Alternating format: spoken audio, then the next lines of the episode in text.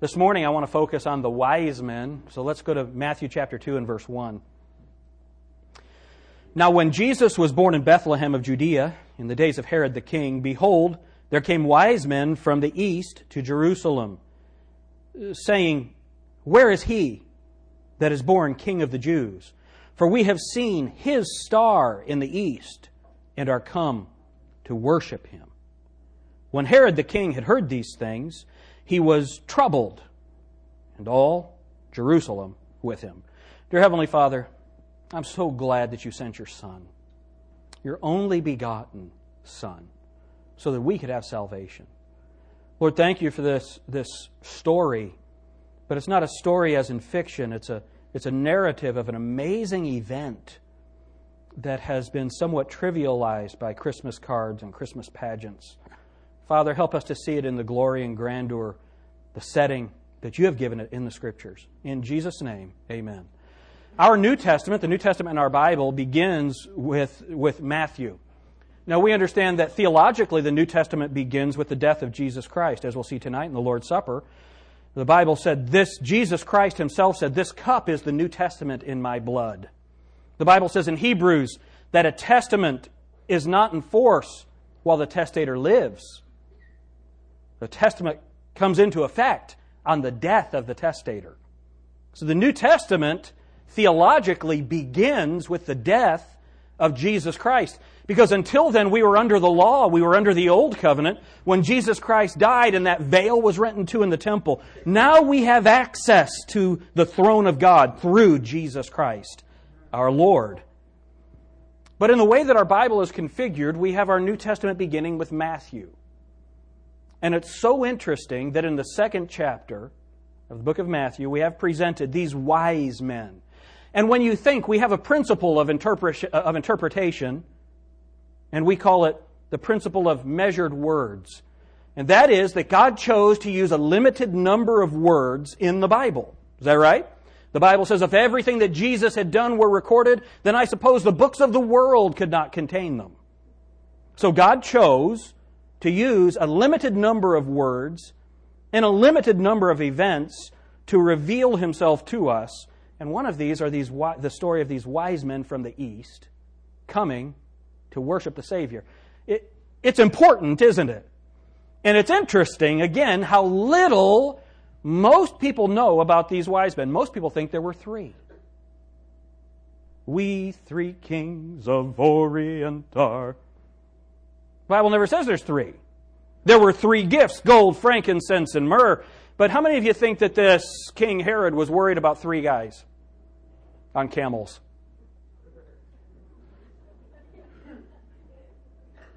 No, no. These wise men from the east, they were probably from Persia, and they would have come on Arabian stallions with armies, and they were kingmakers.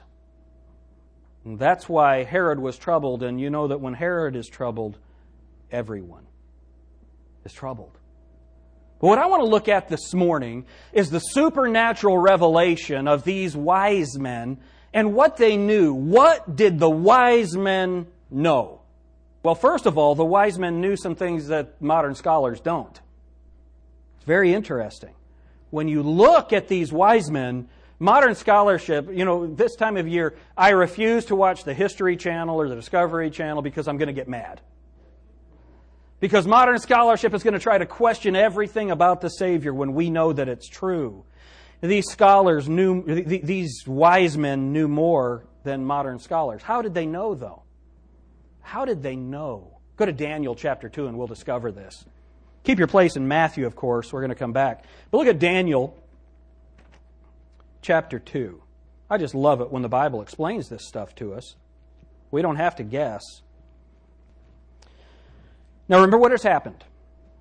The children of Israel have been led away into captivity. Nebuchadnezzar has taken the finest of Israel's young men and brought them to his kingdom to study the ways of the Babylonians in his empire. So they brought Daniel. They brought three young men that they call, they change their names to Shadrach, Meshach, and Abednego. All of those are names that would honor the Babylonian gods. Uh, I believe that Daniel's name in the kingdom was Belshazzar, which was, again, worshiping the god Baal, and Daniel, of course, worshiped the one true God. And so what happens is the king has a dream, and he's very troubled by the dream, but he can't remember it. So he calls all of his wise men together and asked them, Help me remember my dream. And they couldn't do it.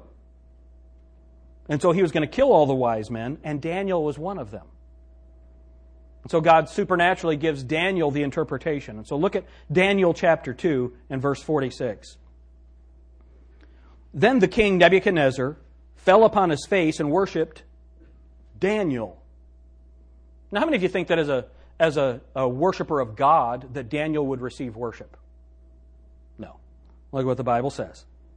He worshiped Daniel and commanded that they should offer an oblation and sweet odors unto him. The king answered unto Daniel and said, Of a truth, it is that your God is a God of gods and a Lord of kings and a revealer of secrets, seeing thou couldst reveal this secret. Now look what the Bible says. Then the king made Daniel a great man, a great man, and gave him many great gifts, and made him ruler over the whole province of Babylon, and chief of the governors, look at what it says, over all the wise men of Babylon. Do you know what Daniel was? He was the head of the Magi. Now, knowing who Daniel was and his character and how he bowed to the Lord and prayed to him every day when it was time for him to pray, Daniel was a man of God, was he not? Well, of course, Daniel would have, as head of the wise men, he would have taught them about Jesus, the Messiah. How did the wise men from the east know who to come looking for? God had revealed it to them through Daniel. Uh, there's another thing that you'll notice. We said that these wise men knew more than modern scholars. Do you know why? Because when these wise men would look at the scriptures, they looked at the, look at the scriptures as the Word of God. Herod looked at the Bible as the Word of God. It's interesting. We have come so far away from that that people look at it as not even reliable history, and we know that it is.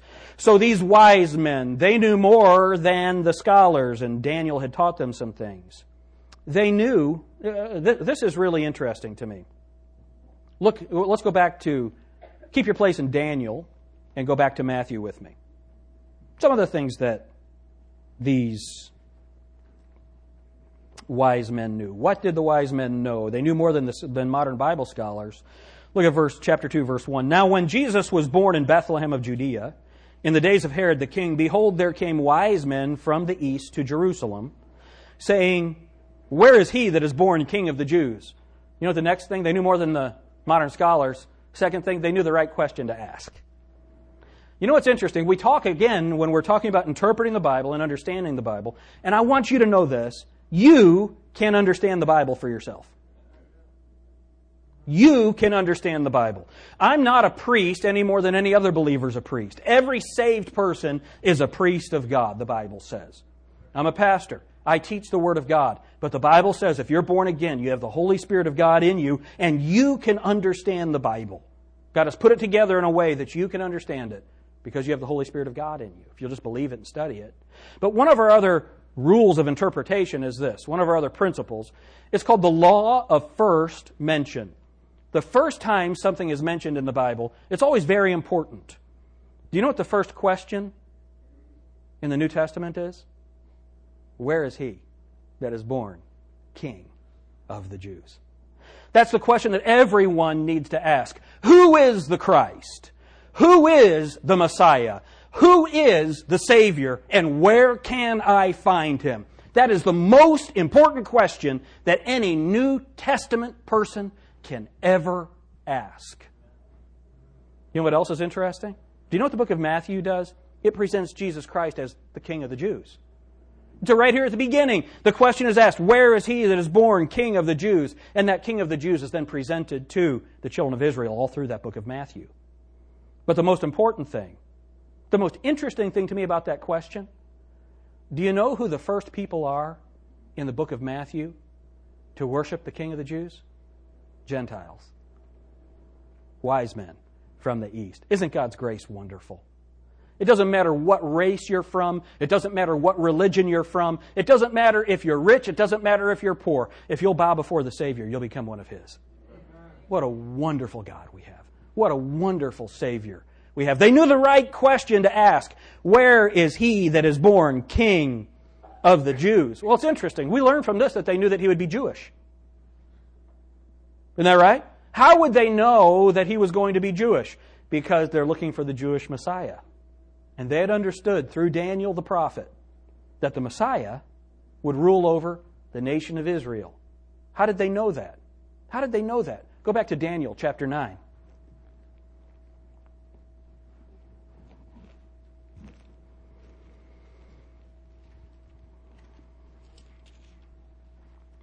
Daniel chapter 9. Look what it says in verse 24.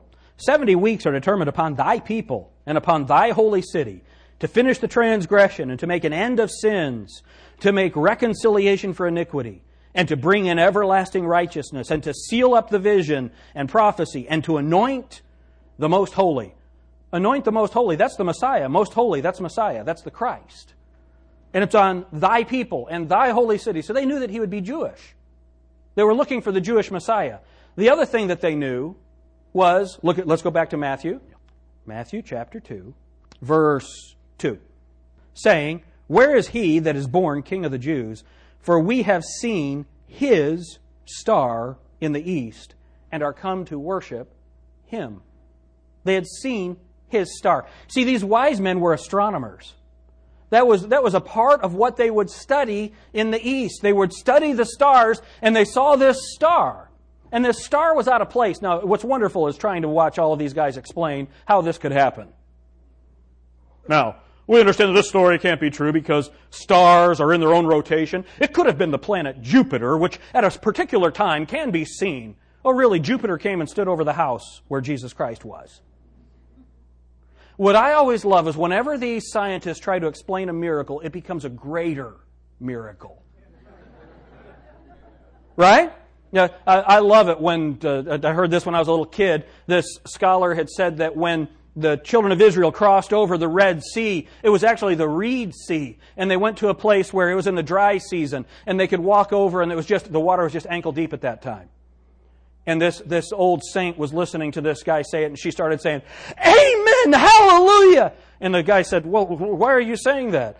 Well, I just love to worship a God that can drown a whole army in ankle deep water. You see, whenever they try and explain something, it becomes an even greater miracle than what the Bible says. But see, they knew that he had a star. They knew that this Jewish Messiah would have a star associated with him. How did they know that? Because Daniel had taught them what the Bible said about the Messiah. Go to Numbers chapter 24.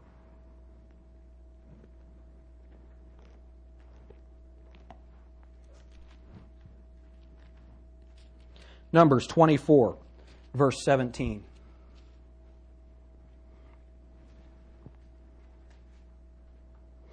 Speaking of the Messiah, look what the Bible says. I shall see him, but not now. I shall behold him, but not nigh.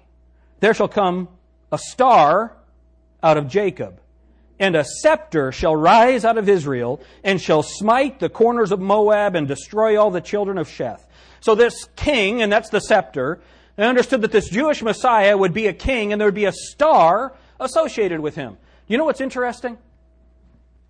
I love this. These wise men took the Old Testament literally. They studied the words and they believed the words. They understood that the Messiah would be Jewish. They knew that he would be a king of the Jews. And they knew that there would be a star that wasn't Jupiter, it was his star. Why is it that people question that the God who created the stars could have one specifically assigned to the Messiah? Do you know that for Christmas you can name a star after a loved one?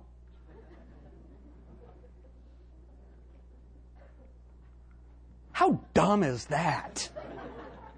What you're going to do, what they're going to do at the star registry is they're going to charge you 40 bucks or something and send you a certificate that says the star, the third one from the left, when you look up in the sky, that's Matt Clayton.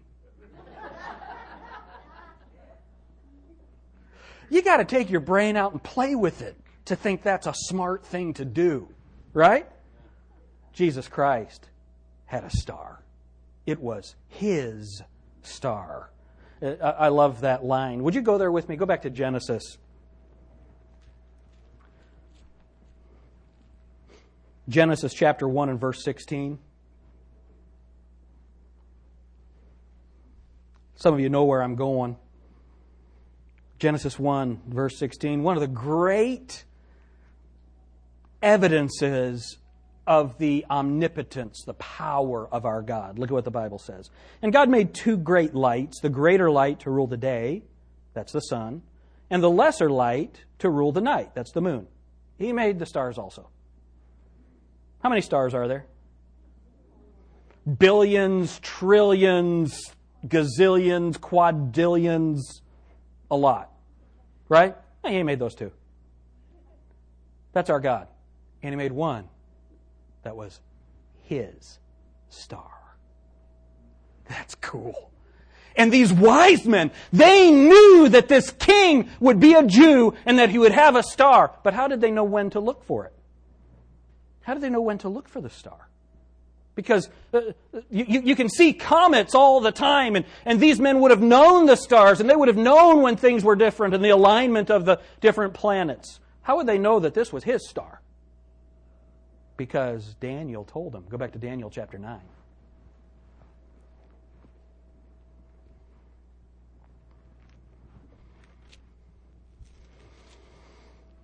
Daniel chapter 9. Let's read verse 24 again. Seventy weeks are determined upon thy people and upon thy holy city to finish the transgression and to make an end of sins and to make reconciliation for iniquity, and to bring in everlasting righteousness, and to seal up the vision and prophecy, and to anoint the most holy. Verse 25.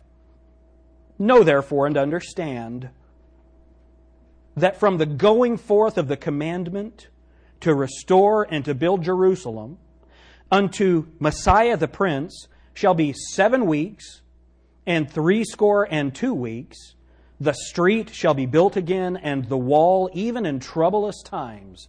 So the prince, the Messiah, is going to come.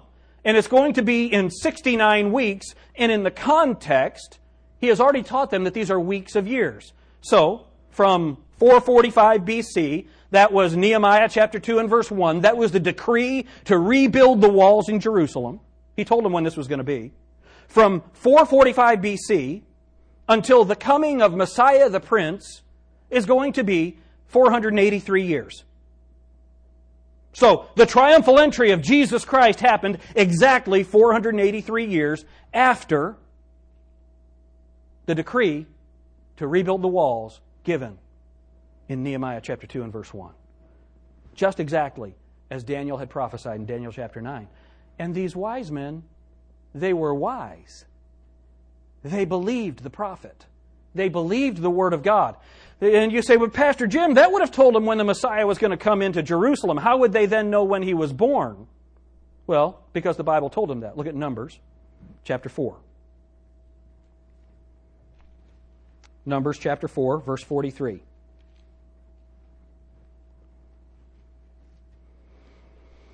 Now let's start reading in verse 42. This is establishing the, the priesthood. And those that were numbered of the families of the sons of Merari throughout their families by the house of their fathers, from thirty years old and upward, even unto fifty years old, everyone that entereth into the service for the work in the tabernacle of the congregation. So they understood from the Word of God that if a person was going to be a priest and enter the service of the tabernacle, they had to be 30 years old. They knew that. Go to 1 Samuel chapter 2. 1 Samuel chapter 2. The Bible tells us something about the Messiah in 1 Samuel chapter 2. 1 Samuel chapter 2 and verse 35. And I will raise me up a faithful priest that shall do according to that which is in mine heart and in my mind. And I will build him a sure house, and he shall walk before mine anointed forever. The Messiah would be a priest who would walk before him forever. Do you know what we have before the Father right now? A high priest. We have not an high priest which cannot be touched with the feelings of our infirmities, but was in all points tempted, like as we are, yet without sin. Let us therefore come boldly to the throne of grace, that we may find grace to help, mercy, and grace to help in time of need. Isn't that wonderful? That's our high priest. That's the Messiah. These, these wise men understood that this Messiah would be a priest and he would have to be 30 years old. So if they understood that from 445 BC, you would have 483 years until the Messiah would have his triumphal entry, he couldn't begin that ministry until he was 30 years old. So about 30 years before that, they could start looking for the star. And they did. And they found the star. What did the wise men know? They knew more than the modern scholars. They knew that the Messiah would be Jewish. They knew that he would be a king, and they knew that he had a star. What else did they know? Let's go back to Matthew chapter 2.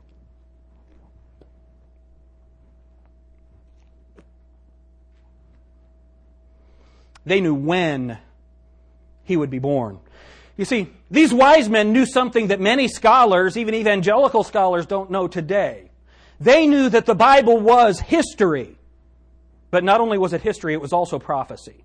See, we have a whole group of Christianity today that is trying to tell us that all of the prophecy in the Bible is written for the past, that all of the prophecy has been fulfilled. It's all in the past. Men like R.C. Sproul or Hank Hanegraaff these men are, are, are telling us that, that look, we're going to bring in the kingdom now. We've replaced Israel. The church has replaced Israel. We're going to bring in the kingdom. Jesus Christ returned in AD 70 when, G, when, when Jerusalem was destroyed by Titus. The wise men wouldn't have bought that. They knew that all of that that was spoken about the first coming of the Messiah was prophecy. And all that Christ did not fulfill in his first coming, it's all going to happen at his second coming. You see, they understood that, that the God of the Bible was a God of history and also a God of prophecy. Why? Because Daniel had taught them. Go back to Isaiah chapter 46. Isaiah 46.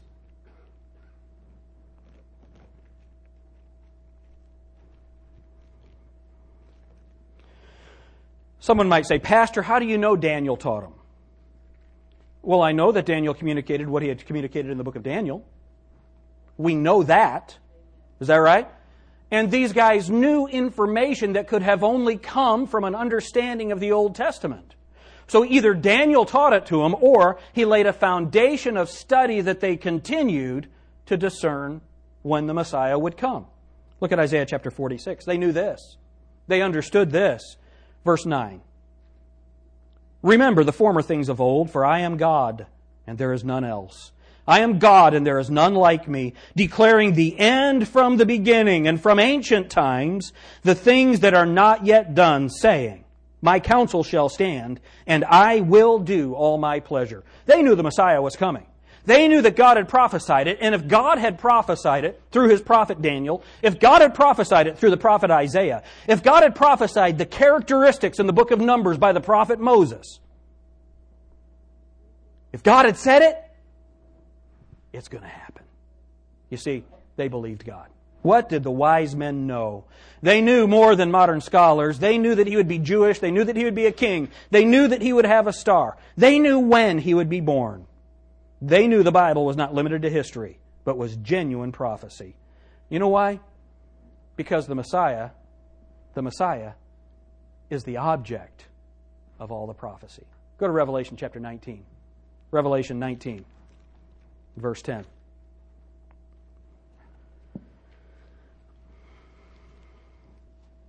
Revelation 19, verse 10. And I fell at his feet to worship him, and he said unto me, See thou do it not. I am thy fellow servant and of thy brethren that have the testimony of Jesus. Worship God, for the testimony of Jesus is the spirit of prophecy. Worship God, for the testimony of Jesus is the spirit of prophecy. Who did they come to worship? The Messiah. The Messiah. Jesus Christ. the Messiah. Worship Him. When we worship God, we understand who Jesus Christ is, and we worship His Son, and we worship Him, we understand that is the spirit of prophecy. Praise the Lord. What did the Messiahs know? What did the wise men know? Well, we know that they knew more than the modern scholars. We know that they knew that Jesus would be, that the Messiah would be Jewish, that he would be a king, that he would have a star, and they knew when he would come. They knew all these things. But let's go back to Matthew chapter 2. And I'll show you the most important thing they knew. Matthew chapter 2, verse 2. Saying, Where is he that is born king of the Jews? For we have seen his star in the east and are come to worship his star, his mother. Who had they come to worship? Him. You see, they were wise men. They knew who to worship, and that was the Messiah, Jesus Christ, our Savior. The Bible always gives us the proper order. Uh, it's interesting when you listen to Christmas music, so much of it been, has been influenced by, by false religious teaching. But I want you to notice something. Look at verses 8 and 9. And he sent them to Bethlehem and said, Go and search diligently for the young child. And when ye have found him, bring me word again, that I may come and worship him also. Boy, uh, do you think Herod remembers that now? And look what it says in verse 9. And when they had departed, or I'm sorry, and when they had heard the king, they departed. And lo, the star which they saw in the east went before them till it came and stood over where the young child was. Man, that's so wonderful. The star was there over the Holy Family. What's the Bible say? Where the young child was. Now, we learn a couple of things right here. Number one, they didn't come to Bethlehem. They knew where to go in Bethlehem. They knew that the Messiah was going to be born in Bethlehem, but that's not where Jesus was. He was in a house.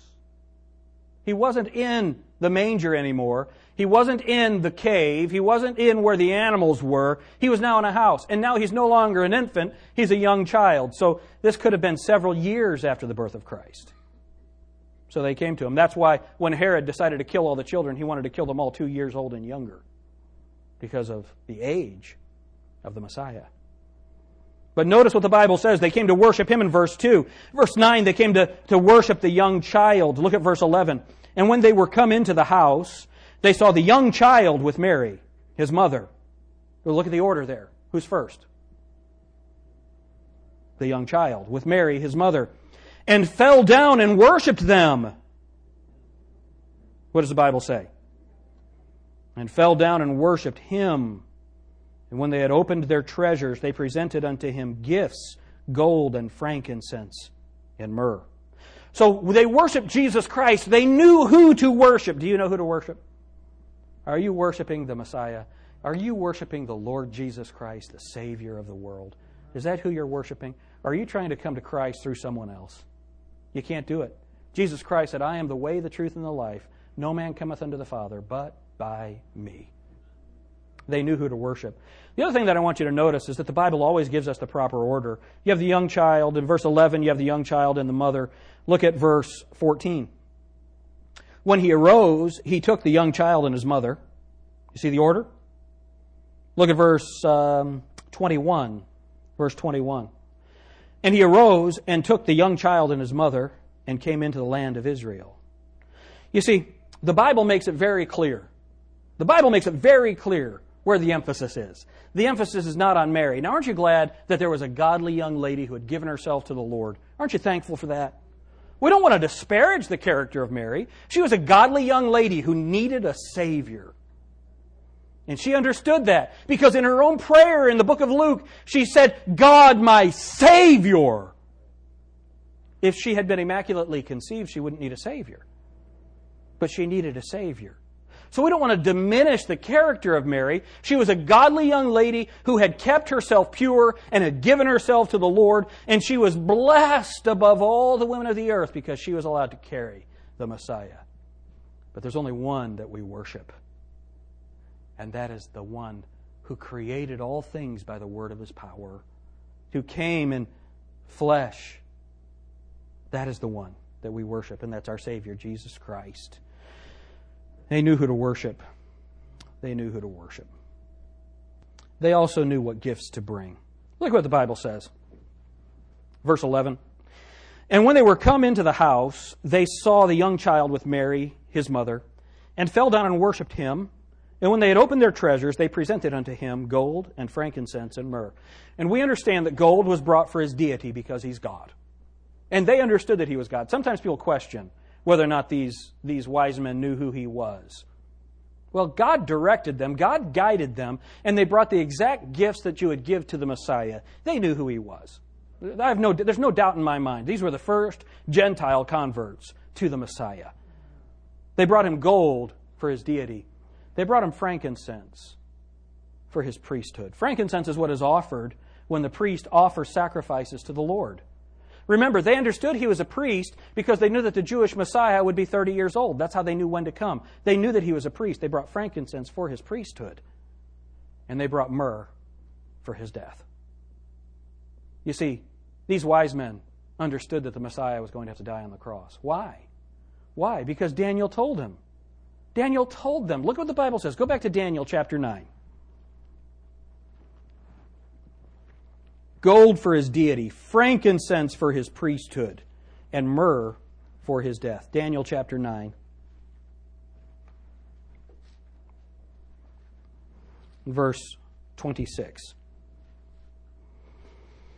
And after threescore and two weeks shall Messiah, Daniel chapter 9, verse 26. And after threescore and two weeks shall Messiah be cut off. That's killed. But not for himself because he didn't have any sin, did he? But not for himself. And the people of the prince, that's, that prince is the Antichrist, and the people of the prince were, were the Romans. And the people of the prince that shall come and destroy the city and the sanctuary, and the end thereof shall be with a flood, and the end of the war desolations are determined. You see, this prophecy is that Israel is going to be destroyed. Rome is going to destroy Israel. The Messiah is going to be killed. And so they brought him gold for his deity, frankincense for his priesthood, and myrrh for his death. We're not going to take the time to go there, but in Isaiah chapter 60, when they're bringing the Messiah, when they're bringing the Messiah gifts in the kingdom, they bring him gold for his deity. They bring him frankincense for his priesthood because he's an eternal prince. The Bible's already told us that in 1 Samuel chapter 2 and verse 35, that he would be a prince or that he would be a, a priest forever before the anointed one. That's what the Bible says, right? So he'll always be a priest. So in the millennium, they bring him gold for his godhood, frankincense for his priesthood, but there's no myrrh because our Savior only died once. Our Messiah only died once. Our Savior only died once. He was buried for three days and he rose from the dead. So, you have wise men. Wise men. It's interesting. Go back to Matthew chapter 2 and let's finish this up. I want you to notice the difference between wise man and a fool.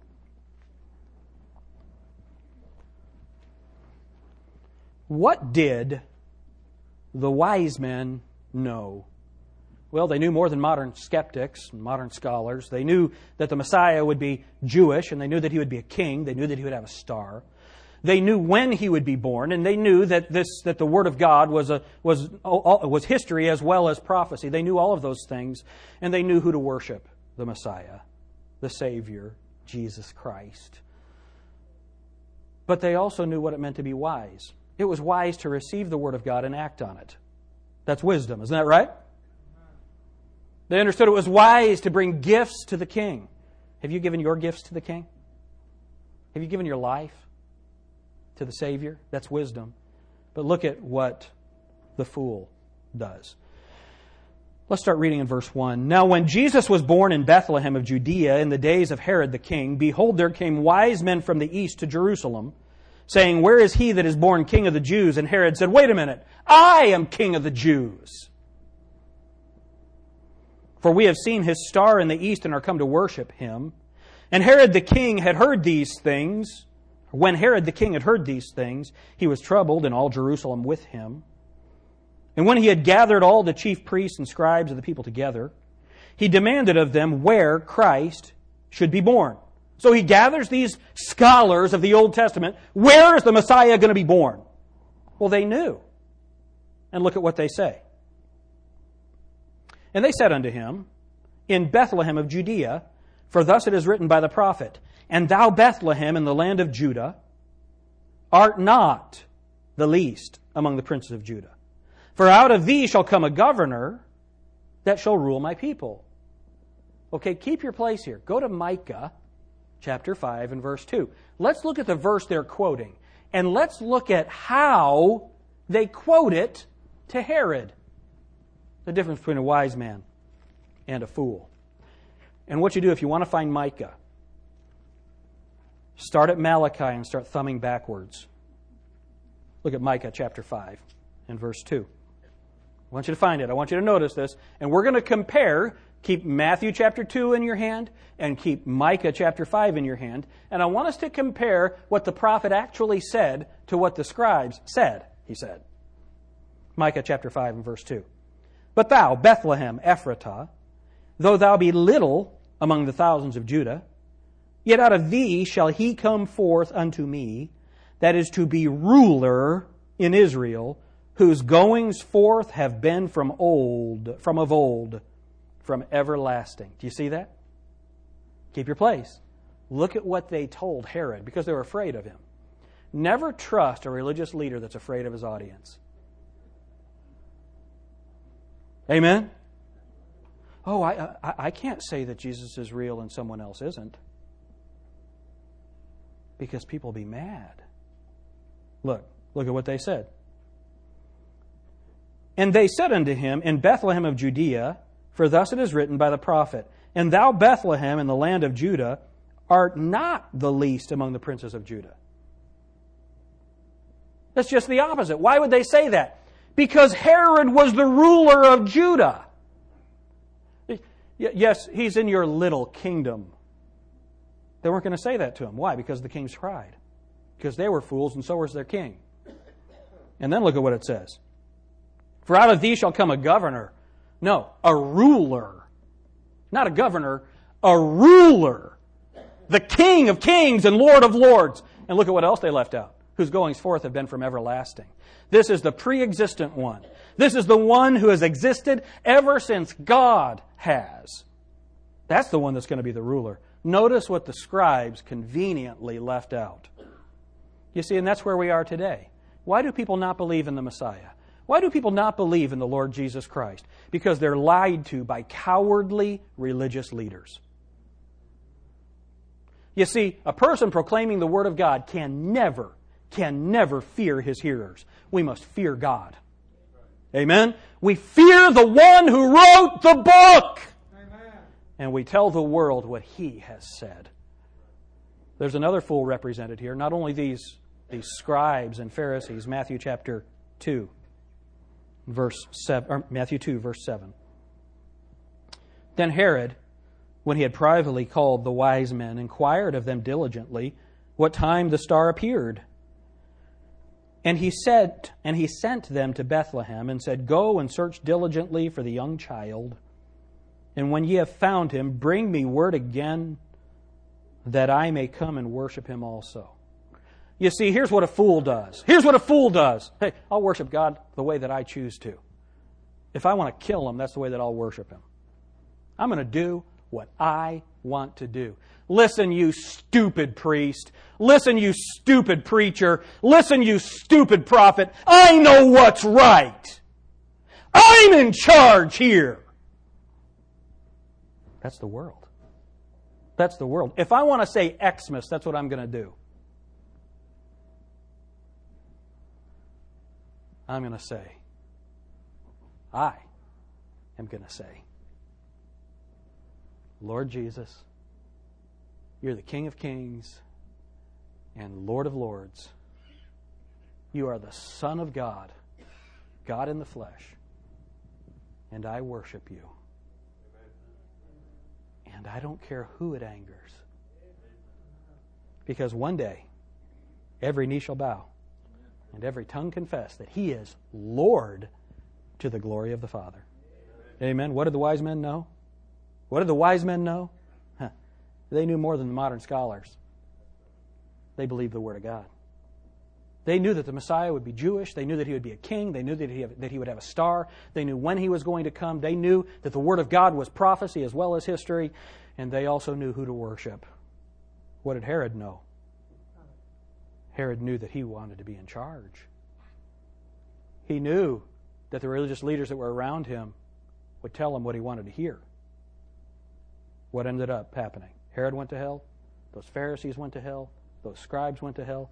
Those wise men they're in heaven right now. I hope that you're wise. I hope that you're wise. I hope that you'll believe the Word of God. I hope that you'll believe it as it's written in its context. I hope that you'll believe and trust every word. And I hope you'll believe the one of whom the Scriptures teach, and that's Jesus Christ. What did the wise men know? They knew who the King. Dear Heavenly Father, thank you for your word. Thank you for what we've learned at Christmas.